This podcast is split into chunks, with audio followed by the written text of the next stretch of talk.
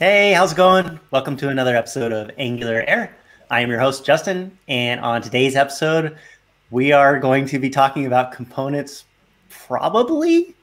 uh, our guest had a great title for it, so we're looking forward to that. Uh, I think it's going to be a little bit about some Angular material stuff, probably some uh, stuff around that. So, looking forward to it. Um, we're going to do a discussion show for this episode, so we'll be a lot of talking and should be great. So say hi to our panelists, then we'll meet our guest, and then we'll dive right into the discussion. Joining us today, we've got Mike. Mike, how's it going? Not too bad. Hi, probably. nice, nice. Alyssa, how's it going, Alyssa? So excited. Part two. Woo! Nice. Bonnie's with us. Bonnie, how's it going? It's going great. It's going great. I'm very excited about our guest tonight, who I'm not going to spoil. I mean, you're welcome to do that because he's up next. So, hey, yeah. So, okay. So I was telling him uh, we had Stephen Fluin uh, a couple months ago on the show, and he was just talking about you know all things Angular, and and uh, we had so many Angular material questions in the comment. It was like you know we so we we had to summon Jeremy, and uh, here he is. So. Yeah. So, uh, how's it going, Jeremy? My, turn now. Okay. Hi, uh, I'm Jeremy. Um, I, I, suppose I'll introduce myself for the folks who don't know who I am. Um, I'm the tech lead uh, at Google on the Angular team for the Angular components team. Uh, we are the team that makes and maintains Angular Material, Angular CDK, and more recently, the uh, Angular Google Maps component and the Angular YouTube player component. So we're trying to branch out into uh, some new areas. Are you scored? Are you scored, Jeremy? Uh, scared of public speaking? No. No, no, no. Of all, of all of branching new, out. The branching. The branching. no, it's actually uh, the. This was something I wanted to do with the project since its inception.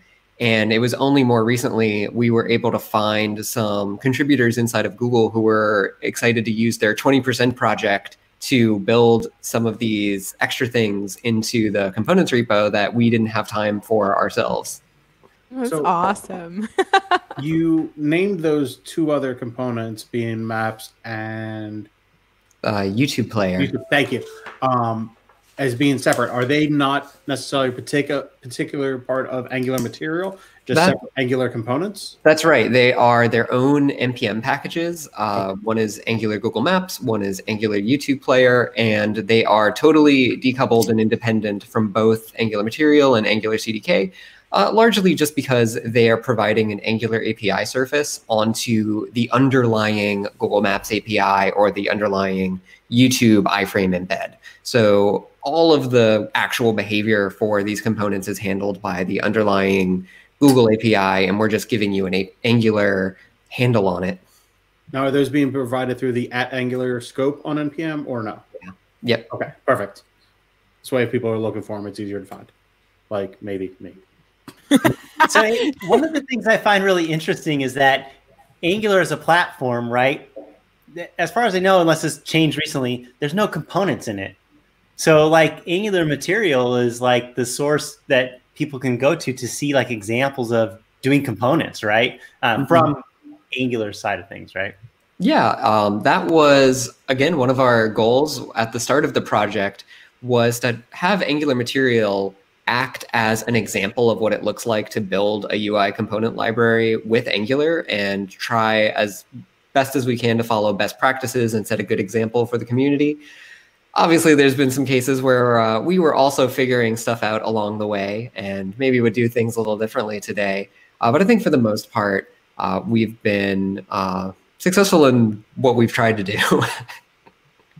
I really like the way that the angular material uh, i mean I, I like angular material a lot and i think it's just it's well organized but one of the things that i always and i don't know if it's meant to be like this but i always go back and look because uh, it's really important when when you're doing tree shaking and lazy loading that everything is its own module. And I've seen so many teams that accidentally put a whole bunch of uh, different routes all in one module, and then it gets clumped up and it's hard. And so sometimes, because I, you know, I get into architecture and, and team lead stuff, and then I, I get away from the code for a while, and I have to go back sometimes and remember the syntax and how to bring it all in. And Angular Material is such a good example for anyone who's kind of trying to figure out how to do all that. It's it's just really uh, it's very simple. So I always go back there and see like how to load it all up and and do it like Angular Material did because Angular Material is such a good example of like everything is you you can just use one component without grabbing the whole thing. And uh, and I like that it's you could just go to the GitHub repo and look at it and it's very easy to see how it's done. And I also really love the CDK because so the CDK, which I think everybody knows, but just to recap for those who don't, it's just the Angular material without the without any of the style and without any of the wrappers, and it's Uh, clean. Well, it, not a hundred percent that. Uh, it, so it is for some components we do have uh, versions of the components without styles, but the CDK uh, is more the building blocks upon which we made Angular material. Uh, so the best example there is we have uh, overlay code in Angular CDK that deals with creating kind of pop-ups on screen, and so the Angular material menu and select and autocomplete and dialog and tooltip are all based on that. Um, and we are working, we are actually working on adding more kind of lower level components to the CDK right now. Um, we've got a couple of interns this summer uh, who are working on some stuff for the CDK, um, in particular a CDK menu, CDK list box, and CDK combo box. Ooh, nice. This is I love the CDK stuff because I like like I remember a long long time ago when I made an overlay for an app that I was working on back in, you know, like pre Angular JS and it took forever to like center it and get and get all the layers and the and the Z index and uh then when it comes out with CDK it's just so easy to use. Same thing with the drag and drop. It's just so effortless. It just it's just like the tiny. I remember when uh, Alyssa. Do you remember when you did the uh, the demo for the drag and drop for us when it first came out? Yeah. And it was just like what? That's all the code we. Need. It's like four lines of code or something. It's like so I know. easy. I know. I was So- amazed. We can't wait to see what you guys do next because it's just I wanna it's just pile on the beautiful. praise. um, I think Yeah, don't- I think the refactoring from of pulling the CDK out and be separate from Angular material is probably my favorite technical decision that the Angular Can we talk made. about that and why it's your favorite and the point of it? Yes. Um, I just say I agree with him. I know that Jeremy and his team put a lot of effort into building Angular material and thinking about uh, performance and accessibility and it, doing your best to adhere to the material design guidelines. Uh, but then to say, hey, look, we're done would be great. And everybody would be incredibly thankful. But then you said, hey, what we did could be really helpful to other people. And also internally as well, I assume to share some code across different components. But to be able to say, hey, we're also going to publish this so that other uh, component creators can utilize the same logic underneath the hood to build upon what we created and use the same foundation is just a tribute to the technical nature of the team as well as the um, the forward thinking of the community as well. And it's just, I, it's just a really good decision and a really good implementation. I liked all of it. well, thank you. I like I like it because you can actually go and read the source I, code. I went in with it's going.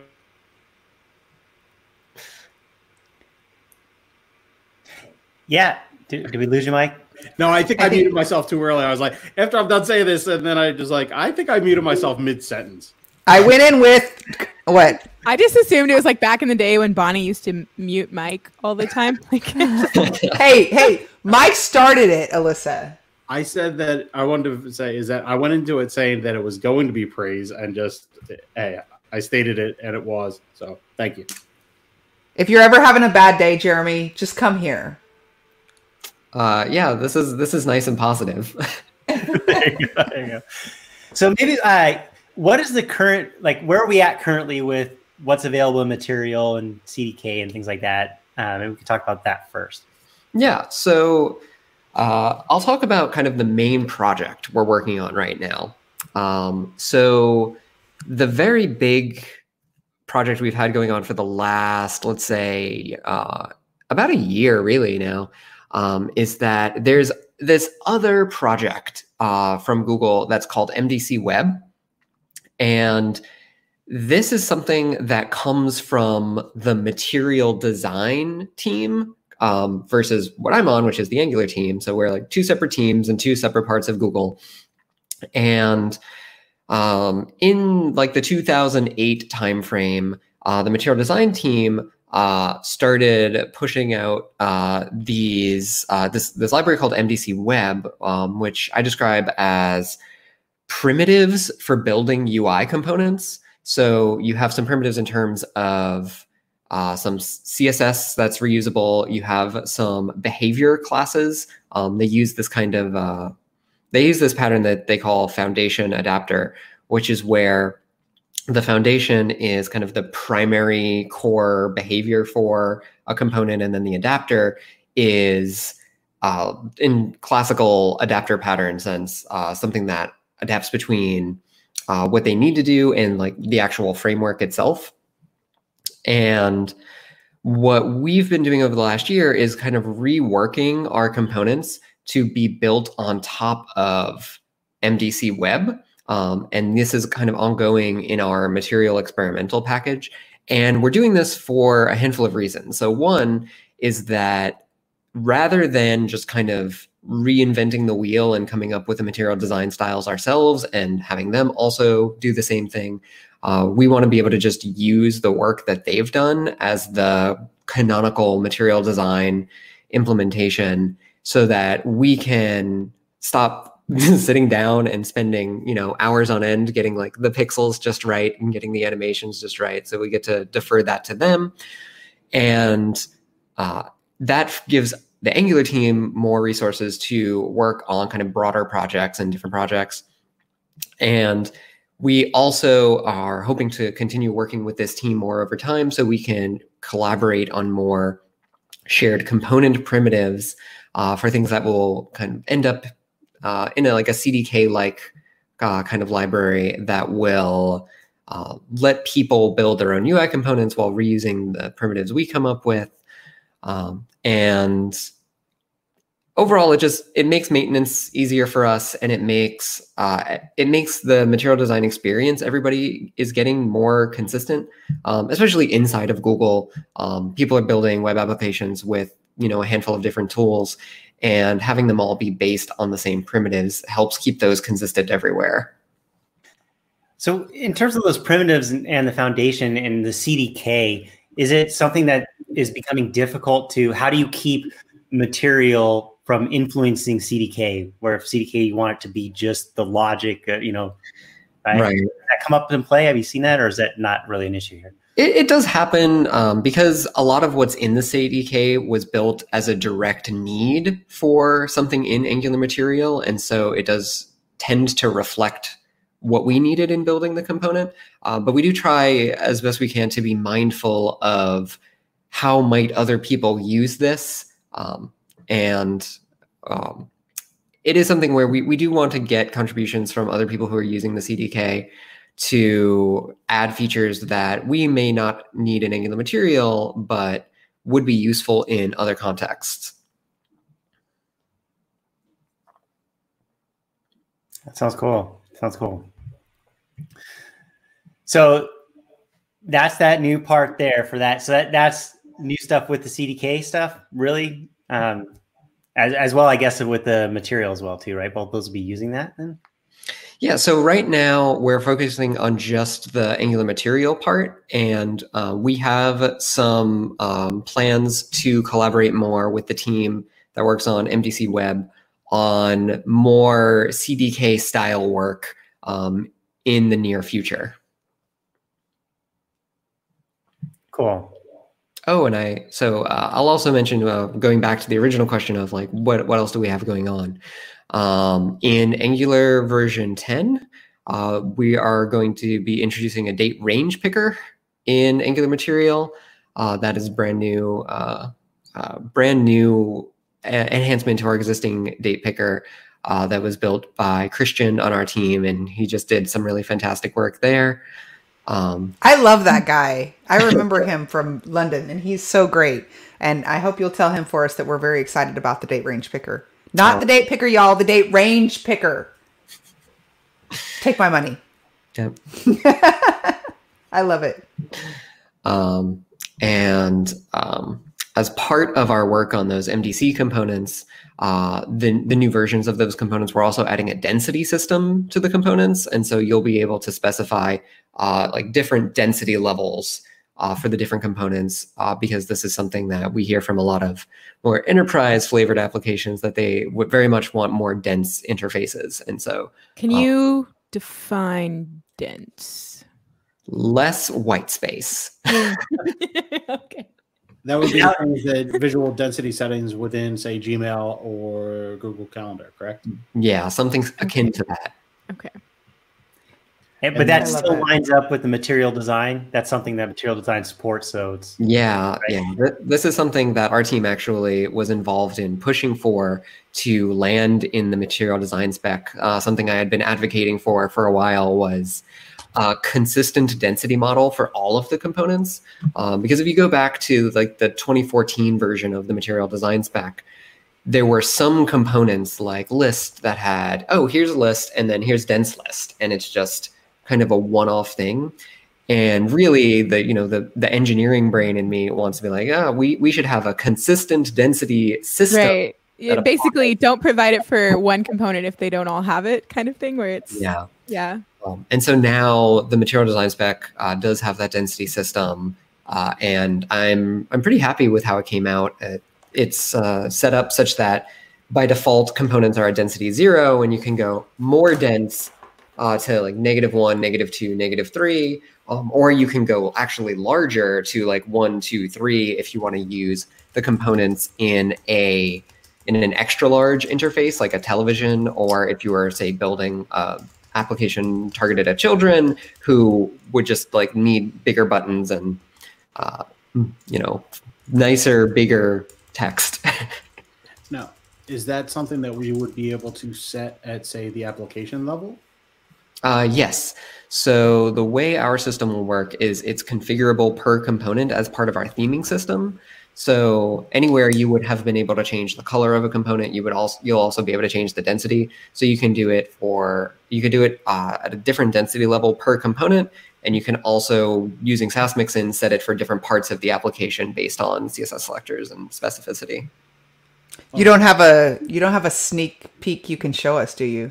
If Uh, we don't, don't- tell anybody. I don't have anything running right now. If I had thought ahead, I could have made a demo.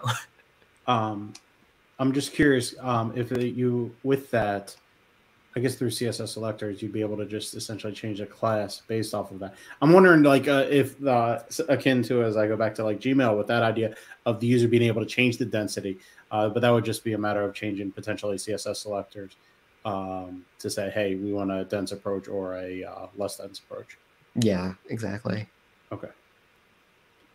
Uh, a question from the chat um, asking about the shift to utilize MDC Web is that, um, or what potential effects might that have with bundle size?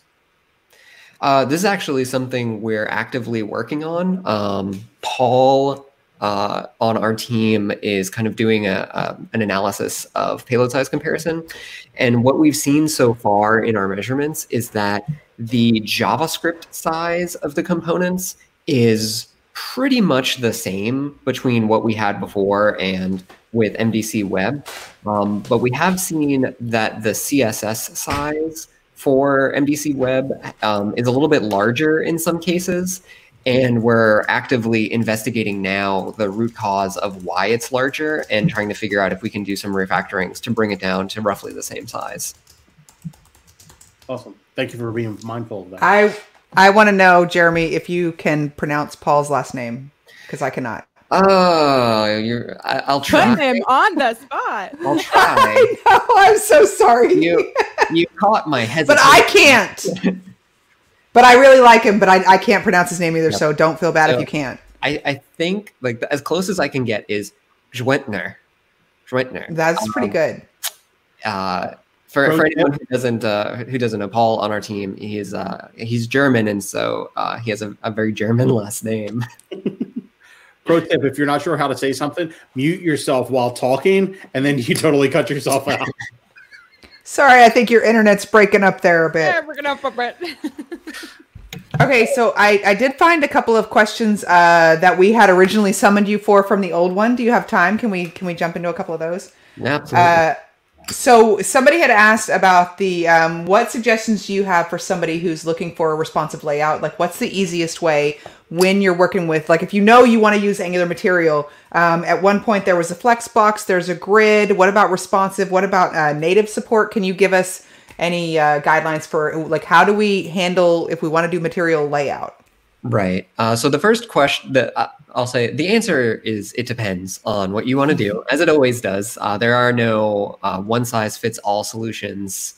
So the first thing I would look into is whether uh, what what is your browser support requirements, right? So that's going to affect which CSS technologies you can use. Uh, if you don't care about IE11, then CSS Grid is a very attractive option these days for setting up layouts. Uh, it's very powerful. Um, if you are not using CSS Grid, uh, a Flexbox is obviously an option as well for setting up uh, a layout. Um, if you're going to do something yourself, um, after that, there are a number of different layout systems out there that just exist in the world. There are people who are very passionate about layout um, and have put together, you know, grid systems and layout systems. Um, masonry systems, right? All of these things are are things that the like the larger web ecosystem has created. Is and there like one that you use like in secret on little projects that you would be willing to share? I honestly, on my personal projects, I tend to just do the CSS layouts by hand with either um, CSS Grid or CSS Flexbox. That's so um, refreshing, Jeremy. You're awesome. And um, then there's also, um, I'll mention like there is the Angular Flex layout library. Um, Adam Plumer is one of our um, Angular uh, contributors, and he he works very hard on that project. Um, and he's very passionate about it. Um, and it gives you a lot of it does a, a lot of runtime handling of looking at what your uh, screen size is and uh, responding to changes in viewport size and uh, giving you kind of a, a handle on like uh, programmatically dealing with um, with layout with both um, with both uh, Flexbox and I believe he has a grid system now uh, as part of that. That's good to know. I haven't seen that in a while. Um, I know that Flex Layout's been a, been around for a while, mm-hmm. but uh, the documentation because it can be a little bit confusing without the documentation. Do you know if Adam's added documentation at all? Um, I think there is some. Um, I I am not um, super deeply connected to the project um, right now. It is uh, largely Adam who's doing the the ownership of that, and um, maybe we should summon him. Come and show us what you're working on. Uh, yeah. Another question from the chat is somebody was looking for uh, the update, if there is any, on a potential date time picker, um, or if there's a separate time picker or a way to combine the two. Right. So this is one of our most requested issues, which we're very well aware of. Uh, some of the things that have been holding us back from working on it are one, just other priorities. Like I mentioned, with the MDC Web has kind of been a, a large priority that's taken up a lot of the team's time over the last year. Um, and then on top of that, uh, there hadn't been um, there hasn't been a material design spec for a time picker, um, and so we try to focus our efforts on new stuff, um, either on uh, something in the CDK that is usable by everyone, or if it's going to be a material design component, something that is really well captured in the spec. And uh, time picker uh, was never really something that was um, that had something in the spec we thought was something we wanted to build. Uh, there was, uh, you know, a point in time where it had a very mobile centric time picker design where it actually did pop up a clock, a round clock, and you would select times on a dial. Um, but because that interaction was so mobile centric, we didn't really want to invest the effort into building it since it we we do want to make sure anything we build is capturing um, both desktop and mobile use cases kind of with with equal importance. Agreed. Um, and on top of that like a time picker is just kind of difficult to build just because it has so many internationalization challenges as well. And so it's not a um, it's not it's a, it's a relatively large amount of work to invest in as well What about in terms of uh, any type of animations and stuff? I know, like with material design, there's these animations that are there. Is there that's something that becomes reusable, maybe through the CDK or through the animations library? Um, any work around that? Yeah, this is something we've talked about many times over the years of giving people directives for things like, you know, slide and bounce, right? Because material design does this thing where you'll have some element that'll like slide into the view and like bounce a little when it lands. Um, and other, like there there are other things in material design that are kind of these animation patterns, these motion patterns. Um, and it's one of those things where we always like, yeah, it would be really cool to do that but we have all this other stuff we have to do first. And I think our pool of other stuff is large enough that it would be uh, quite a long time before we actually do get to having reusable animations like that. I have a question. So I love the idea of the YouTube and the maps components. And my company right now, we're working on the idea of building a DLS. And then I struggle with the idea of, all right, well, what are some components that are not really like a design system component, but are like smarter components or do more, or maybe talk to backend APIs that it's not really design centric, but more application centric. So mm-hmm. I was mm-hmm. curious if you had anything else in the pipeline that may be similar to the maps and uh, YouTube components that you were looking into. Uh, the only things really on my radar in terms of additional components in that vein. Um, so uh, I'm not saying we are we're planning on doing these, but these are ideas that I've had uh, just to set expectations.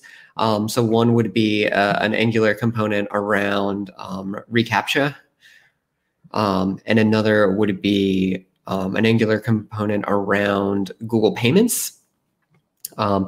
Uh, really, my thinking here is um, obviously Angular is a part of Google, and we have the opportunity to provide some API surfaces for other Google um, technologies to kind of make a more holistically like kind of nice ecosystem if uh, if that makes sense and so that's kind of how I'm approaching this of, you know, um, Angular is part of Google, Google Maps and YouTube are part of Google. And so how can we uh, invest some work to make all of this kind of a little bit more yeah. um, cohesive? Um, that said, um, I'm not sure if that's something that is going to to make sense, like continuing to do that uh, for for other technologies. We, it's something we'll evaluate on a case by case basis compared to you know other priorities, things like time picker and uh, like uh, two dimensional drag and drop has been a big one that people have been asking for. See, I, I really like uh, ideas like that. May I suggest you uh, take a pet and create a GitHub account and submit issues for those requests that you could comment on with your account to try and help build up the hype. This is like pro tips, you know. What? So I have a couple questions around um, uh, the reuse of the different components in Angular material. Uh, first one would be if I'm going to want to say take like the date picker and put it into an Angular element and ship it into my code base or whatnot. mm-hmm. Is it pretty straightforward for me to be able to do that? Like uh, just kind of wrap it in the element logic and I'm good to go? Or are there dependencies issues I need to think about? So you're you're asking about Angular elements specifically? Yeah, so I, like I want to say, hey, I want to use some Angular material component that's out there right now, and I want to be able to ship that non-Angular to other apps in my ecosystem, right? Right. Yeah. Um, I think it depends on the on a component by component basis how that will work. For some of the components, we pretty heavily rely on the components living in an Angular ecosystem uh, so content projection is the most obvious thing where all of our components are using Angular's content projection, and um, there may be some issues uh, trying to hook that up to with with if you're using custom elements with Shadow DOM, uh, doing the slot based content projection. Um, so that would be uh, one area uh, where it could be a little bit tricky, and I think you have to do some kind of glue work to make those things connect to each other. I think you um, can do something like uh, bringing your slots into the your custom your Angular elements template to, to forward that through. Um, so I think today it does require some kind of like manual like glue work and connecting things to make it work together. Um, and this is something we get relatively infrequent requests for. Um, it's not that it's never come up, um, but the the louder voices in terms of what people are asking for are, tend to be more for uh, features and more components uh, rather than uh, element Angular elements specific things. Um, although I, will say, like on a related note, we have been um, uh, one of the project I had been working on over the past few months was looking into the way that custom elements work with Angular. Um, kind of at an ecosystem level. Uh, and I actually had a lot of conversations with the the Polymer slash Lit Element team about that. Um, and we came to some like interesting ideas and explorations about things we could do.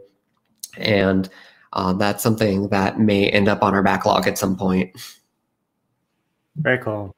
It kind of sounds like from that description that it's not much different from say if i have my own component already right and the things that i have to deal with in terms of making that into an element. Um, not really anything barrier wise from an uh, angular material side. If i was to wrap it in my own component and then ship that i can kind of solve those things. Yeah exactly. And then in terms of um, you know, we talked earlier about Angular material and having these ng modules for each component, right? And that encapsulation of that and ability to just bring those in and import those in. Uh, with Angular 9 and Ivy and, and the ability to dynamically render components, uh, is there any approach that's being looked at for exposing those components directly that you could just then make the decision without an ng module to somehow use them? Or how does that come into play?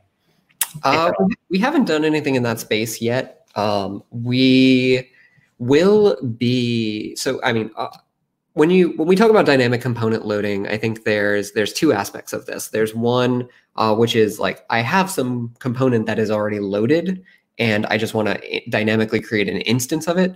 And then there's the dynamic like i need to like pull down the javascript and bring this thing up um, for Angular Material, we already do a lot of, or and Angular CDK, we do a lot of the former um, using the existing like dynamic component creation APIs. And what's going to happen in a future version is removing uh, the APIs that we we depend on from the older version of Angular View Engine, uh, where it's it's depending on those APIs, and we can dramatically simplify them because of Ivy. Um, so, kind of like the context for here, in case anybody doesn't know, is that in older versions of Angular, in versions 8 and before, uh, when you compiled an Angular component, you ended up with two files. You ended up with your actual JavaScript output from the TypeScript compiler, and you ended up with something called an ng factory. And that ng factory contained the generated code from your template and the DI that dictated how the uh, component should actually render and whatnot. And this made some things a little tricky because in order to dynamically load a dynamically render a component, you need to make sure you had that ng factory loaded in your application. And if you weren't rendering that component anywhere um, just in a template, the you know the optimization part of your build pipeline would see like oh you're not using this ng factory so i'm just not going to include it in your bundle. And so you'd have to do a little bit of extra work. That's why like entry components existed. Um, and you'd have to have these apis that dealt with a like component factory right? That was a, a representation of that ng factory file. Um, with ivy all of the generated code goes into one single output file. And so if you have a reference to the component, you can create it and you don't need to like load a separate component factory. You don't need entry components. And so um, we will at some point be able to remove all of those old APIs we did and just have something much simpler. Uh, the reason they're still around now, though, is because we have um, we like backwards compatibility is extremely important to us, and so we want to make sure that for some number of versions that Angular Material and Angular CDK work for both View Engine and Ivy. We love you for that. Is there a Not like it was a simple thing, backwards compatibility that you guys committed to. is there like a goal of like 2022 or anything for being able to remove that? Uh, I don't have any answers on timeline at this point, but it's. I will say that um, moving on to where like the whole ecosystem is on Ivy is something we very much want to get to. yeah. I just want to throw out a comment uh, while we have a second that uh, one thing that I recommend for people if you are wondering about Angular material or the CDK, you can actually go and maybe this seems simple uh, to some people, but you can actually go into GitHub and look at their code. And, and it's pretty nice and I like it. I, I'm just like randomly while Jeremy was talking, I'm randomly just like diving into recent uh, stuff. Uh, there's a map marker uh, that Chris Beto was working on recently, and you can just go into the docs and there's a uh, anything that you look at is uh, cdevelopers.google.com and it has like details about this and you can just go in there and see it and it's it's actually to me there have been times when I'm you know when I'm learning stuff over the years with Angular that I get curious about stuff and I just kind of dive in and start reading the docs. I have seen libraries and things where you read the docs and it's really confusing, and that was not my experience with Angular material. When I read the docs, if, if I, I mean, there's still a lot of stuff in there, but if you actually get curious about something and start just looking at the code, it's actually pretty cool. I think so. I recommend that for anybody who's curious about it. Just go look at the GitHub repo. It's cool stuff. Yeah, if you wanna if you wanna go find an example of some code that I think is fun to read, we have a class called uh, Flexible Connected Position Strategy, which is the class that uh, we primarily drives how we position overlays on the screen, and uh, that is one of probably the most complicated piece of code in the entire library. And I'm very happy with how it's commented and how it explains what it does. Say it again, Jeremy. It's flexible connected position strategy. One more time. that's a that's a that's a mouthful. I'm just giving you a hard time. That's a good Uh, it- one. It, we had an, an earlier version that was just called connected position strategy. And we then created a better version of it that was more flexible. And Flexible, connected. Oh say it one more time. Flexible, connected Position strategy. position strategy. yeah, I know he Get thinks I'm right. trolling him now, but I'm really trying to get it. Flexible, connected position strategy. Oh my All God, right, that's funny. that's a that's a good one. Yeah, we use the strategy pattern in a handful of places throughout the library to let people configure the behavior of something, uh, with the idea being that um, most of the time, if you're not using a certain strategy, you shouldn't have to pay, lo- pay the payload size for it. Mm. Uh, I it love that. chat whether or not you are looking at possibly adding more schematics to material.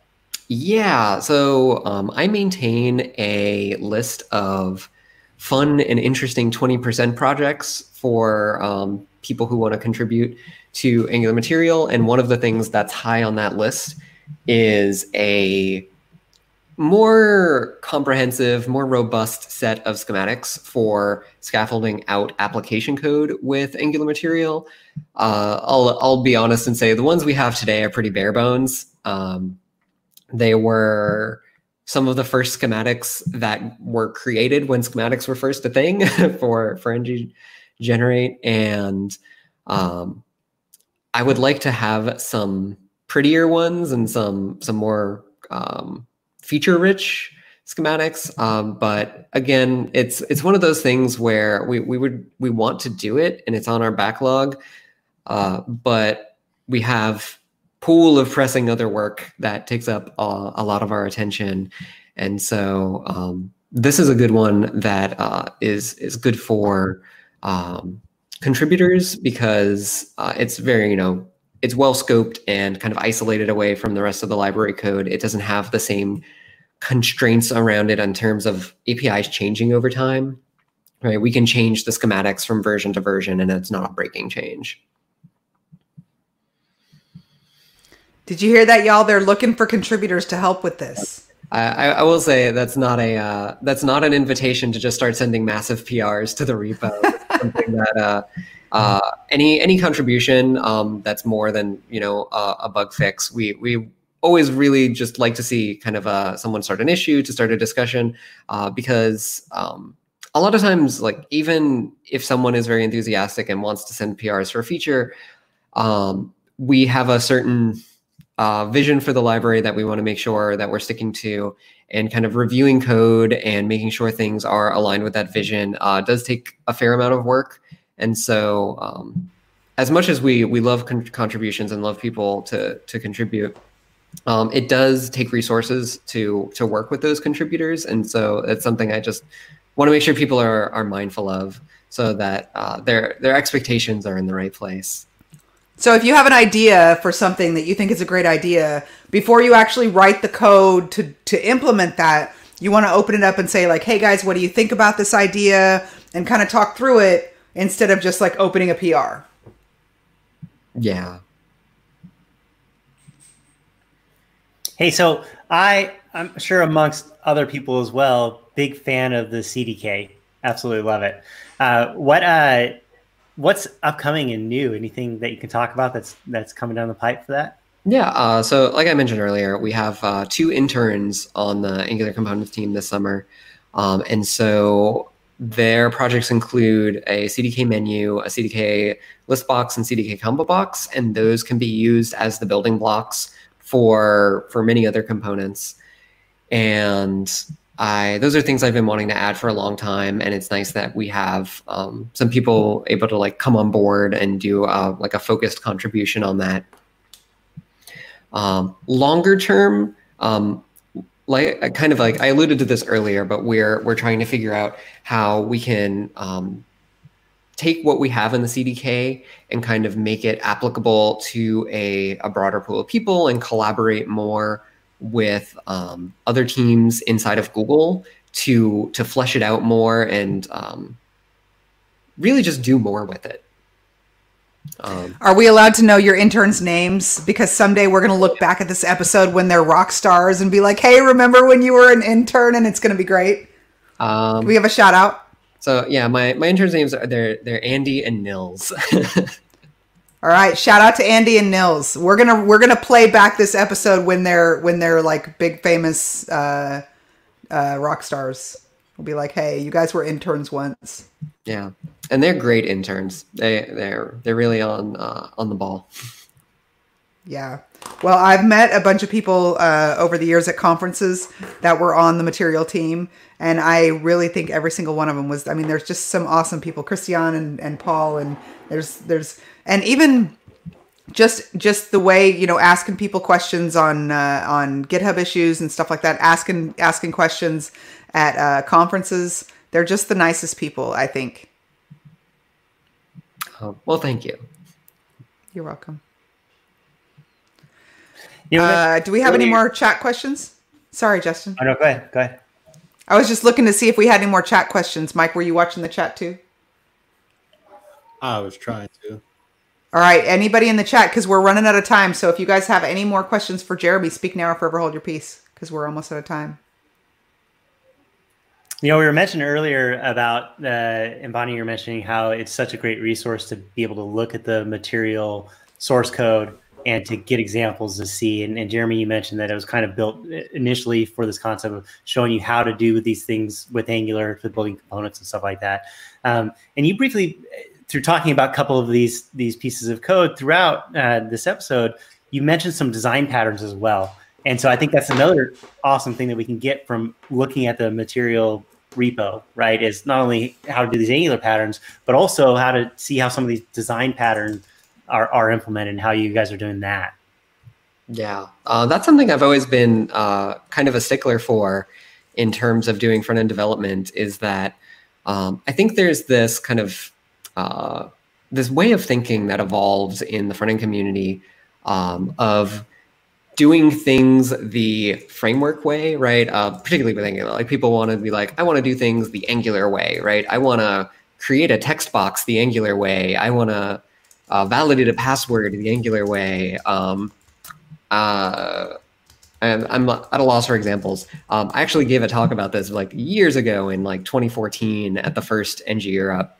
Um, and really, the my philosophy is like you should approach front end engineering the same as you would like traditional software engineering, and it would be silly to ignore, you know, decades of uh, people developing these like common patterns and having a language around these patterns. And so um, I try to be very mindful of like what we're like what we're doing in the context of like larger software engineering as a as a field of I don't know if I want to say study, as a field of work. I think that's super valuable, you know, especially when we dive in. I think it's like front end, you know, a lot of the stuff that is so easy to find yourself solving a problem or shipping a feature and it works. But maybe it didn't, the way you developed it or architected it didn't set you up for long term success or other challenges you might face. And that's a big key in, in these design patterns, these things that have been established and we can look at and reference and go off of is it solve some of those architecture plans to help you set yourself up for success and if you can find ways to identify how can I bring that thought process and that planning and structure as I do these shipping of these features that I'm building, um, you know, we, we can get a big benefit from that.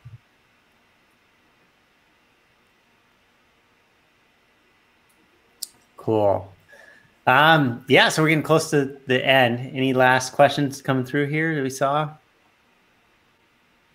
Uh, Emmanuel wants to know where they can make suggestions on components that they would like. Um, GitHub is the best place for feature requests. Uh, we try to generally triage things in a timely manner. Um, and uh, you can see whatever from whatever priority labels we put on the the issue where that kind of falls in the like coarse grained bucket of our priority system. What about accessibility? I know that there's a lot of thought around and work around accessibility and material. Is that correct? Yeah, that is one of the biggest areas of investment for us. So I I mentioned my interns. Uh, part of what I had them do when they first started their internship was, all right, here is all of the uh, developers.google.com accessibility page. Here's the uh, Rob Dodson, A11Y casts. Here is uh, Heydon Pickering's book on inclusive components. Just go consume all of that. And that's kind of the fundamental thing we're going for here. Um, the reason we're adding like CDK, uh, listbox, and uh, and combo box and menu are because the we want to capture the canonical behaviors for ARIA patterns and use those as the building blocks for components, right? Um, I'm very I'm very enamored with this idea of um, the philosophy that all UI components, um, and to a larger extent, like UIs, it's about deciding what the composition of ARIA patterns is that are coming into play. And so if you approach UI component building as an exercise in taking a bunch of off the shelf like well-made um, aria patterns and composing them together, uh, you fundamentally end up with more accessible experiences. Um, I, I, I definitely wish I had kind of seen it this way uh, five years ago. uh, but as we as we move forward in the with the library, uh, this is kind of the approach we're more trying to take, and making sure that like accessibility is the like the number one priority in terms of like does this work right? Like something does not work unless it is accessible. It's hard because the angular material has things going on dynamically with the shadow dom and there's stuff that's happening uh, so it gets kind of crazy. Yeah. we actually uh, we don't actually use shadow dom anywhere in uh, angular material. In fact we turn off angular's view encapsulation for uh, angular material for reasons that uh, probably don't have time to get into now. so that'll that make whole, it easier. Uh, is that whole cascading part of CSS? yeah, pretty much. yeah. It gets a little crazy. I've gone back and forth on that because uh, I work for, I'm a developer advocate for Kendo UI, and I love seeing projects that use both Kendo UI and Angular Material. And honestly, I loved your talk this year, Jeremy. Way to go. But um, I just, I don't know. I it gets me. I don't know with view encapsulation what to do. People ask me, and I'm I've just. Do you have advice for that? Because it you're saying you're turning it off for material, but personally, if you're not using material, do you just leave it on? Like, uh, how much time do you want me to spend talking about? uh, actually, I just need a lifeline, Jeremy. Something. I, I I think the the secret with view encapsulation is that that my recommendation always is you have to know the difference because it's there's not really a one size fits all. Sometimes you want it on and sometimes you want it off, but you but it, the trick is to know why and what it does. Yeah, that's exactly. Same with life cycle hooks, I think. Yeah, you're you're exactly right. Like there there is no one size fits all solution, and it depends on your use case. Uh, but also, there's a lot of ecosystem context to to take into account making that decision. I would absolutely love to have an Angular episode where we talk about CSS for Angular. I'm a big CSS fan. I Oh, yes. looking at all that stuff. That'd be great. Especially Jeremy's CSS. It's just kind of fun. I want to touch really quick on the accessibility part. Is, Oh. is that something that you see that could potentially be something that the material team provides as some core code that we could use throughout our app, not just something that we get with the material components, right? Uh, so that that's part of the goal with the CDK. Um, so we do have a CDK slash A11Y subpackage entry point um, that includes um, focus trapping and uh, uh, something we call ARIA describer, which is for managing your ARIA describe by labels because they're tricky. And um, we have a focus monitor, which lets you figure out how something was focused. Um, one of the things we run into often is that people want to show focus indicators, which is the accessible thing to do but they only want to show them uh, on keyboard interactions because a lot of users are weirded out if you show a strong focus indicator upon a pointer event, a mouse or a touch. And so um, that's something we use in our components to kind of accomplish that and as a kind of a compromise between um, what people expect and doing the right thing for accessibility.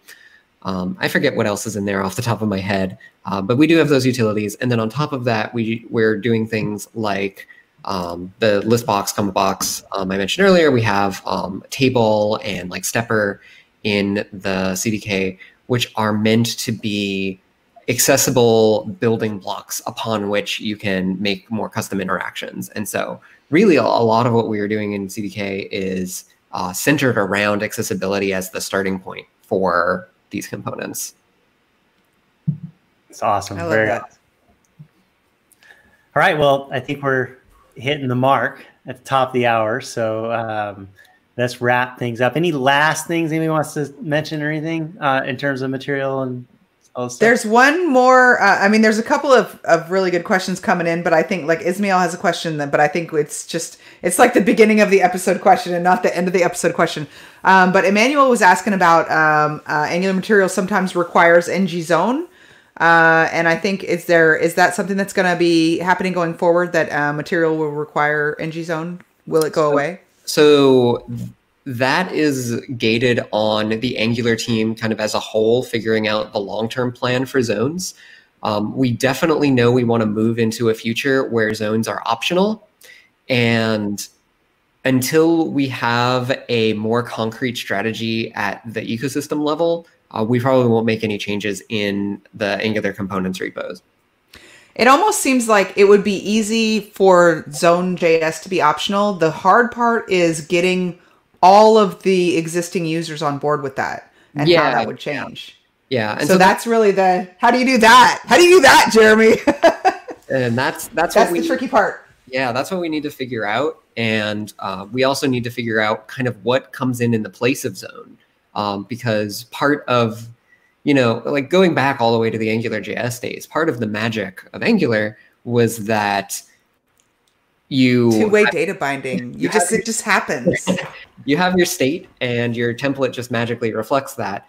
Um, but that magic comes at a cost, and today that cost is Zone.js, um, which has its trade-offs. And so we need to explore alternate sets of trade-offs. yep. I like want And that. get everybody, I want uh, that T-shirt. I was Magic comes at a cost, and then just have zones like on the back.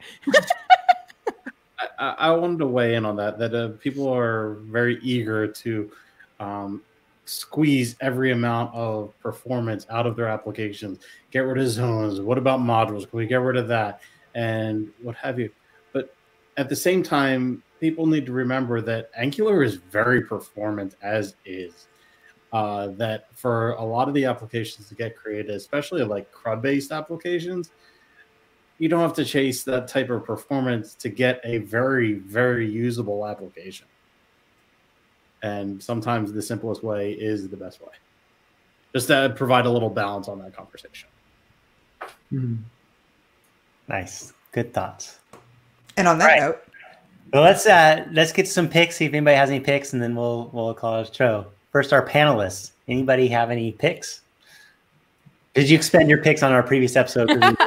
One today. My pick I'm gonna. is, is just the Kendo UI date time picker because we have a kick butt material theme. It integrates perfectly with your already you know, Angular material application, and uh, we love accessibility. So check it out.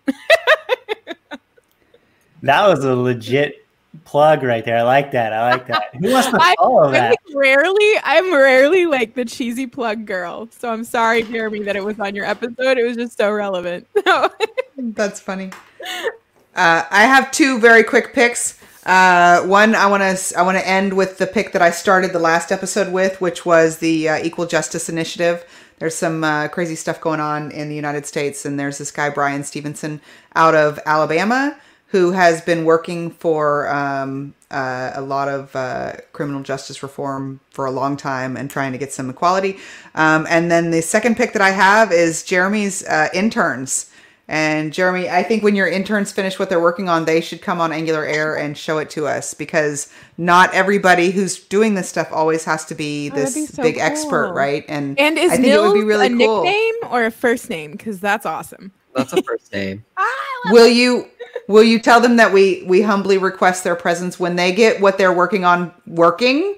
I, because it's not just you they don't have to just even come and show us the new component but also they could actually show us like how they wrote it and some stuff that they learned along the way. And because it's a teaching show as well. I mean you know we, we want to hear updates of what you guys are working on but we also really love it when people come on and teach us stuff. So just you know just a thought that um, they could be invited All right, we'll we'll discuss it. yeah yeah what about you mike Uh, just uh, in light of your pick, um, with everything going on, just the words of Ellen DeGeneres, actually, of just be kind to one another.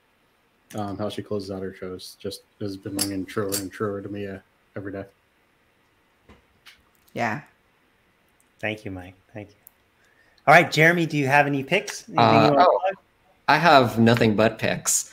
Um, so I don't maybe similar to what Bonnie mentioned is like in this time, like may, maybe my topic would be protesting.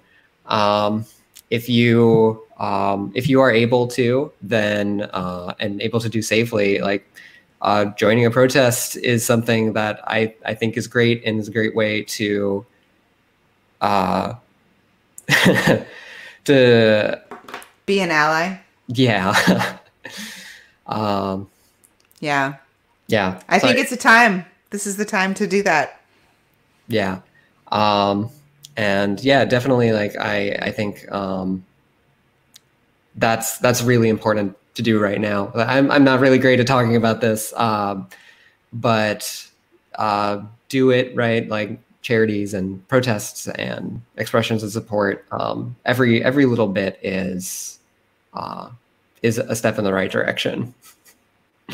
Um, and then uh, moving past that, uh, some other some picks that I have just based on things that are on my desk.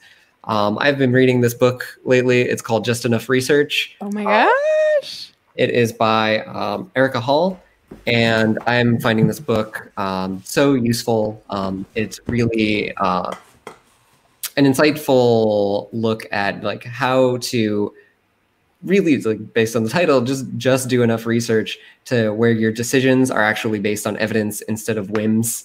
Um, some, definitely some pitfalls to avoid. Um, and another thing i will recommend is i got mike the, did not like that book. No. That's uh just that's one of the book apart books, yeah? yes it is. That's awesome. I love those. Another recommendation I have is uh, like many people, I'm just basically stuck here sitting at my desk for many hours a day and not really uh, going a lot of places or going to gyms anymore. Uh, and so I got these resistance bands uh, that I've just kind of been fiddling with at my desk. And so uh, I spend a lot of times in meetings every day, just kind of taking these resistance bands and stretching and kind of doing range of motion exercises while I'm sitting here, uh, which at least gives me the illusion of being active. I really want those. Your book reminded me because I know I already did my picks, but your book reminded me of my book, uh, Principles by Ray Dalio. That's I'm reading. It's um, highly recommend. Very nice. Very nice. And Wow. now I want one of those band thingies. Thanks a lot, Jeremy. That that's the point of the pick, right? I know, I know. That's a good pick. excitement and influence. Yeah. Um, uh, yeah, I just want to add one more thing too. That Jeremy, in your background, you've got your poster. We see the word "vote." I think that's the other Oh, thing that's really yeah, important. I can I can raise this up, and that is my uh, Obama campaign poster uh, that I find myself looking to often. It's very good. I think that's something that's super important for all of us to contribute to and and help out. Is I get mean- out there and, and do that part because that's going to be a big key thing that we can have an impact with, right? For sure. I miss that guy, man. Yeah. We didn't even know what we had. All right, on that note, All right. Thanks, everyone. Hey, thanks, Jeremy, again for coming back. We always love having you on the show. Um, several times you've been on, so this is always great. Uh, we always look forward to the next time too. But we really appreciate you sharing your time and uh, talking about this content. Thank you. I'm happy to do it. Thanks for having me. Yay! come back soon. Have a good one, everyone. Take care. Next time. See ya. Bye.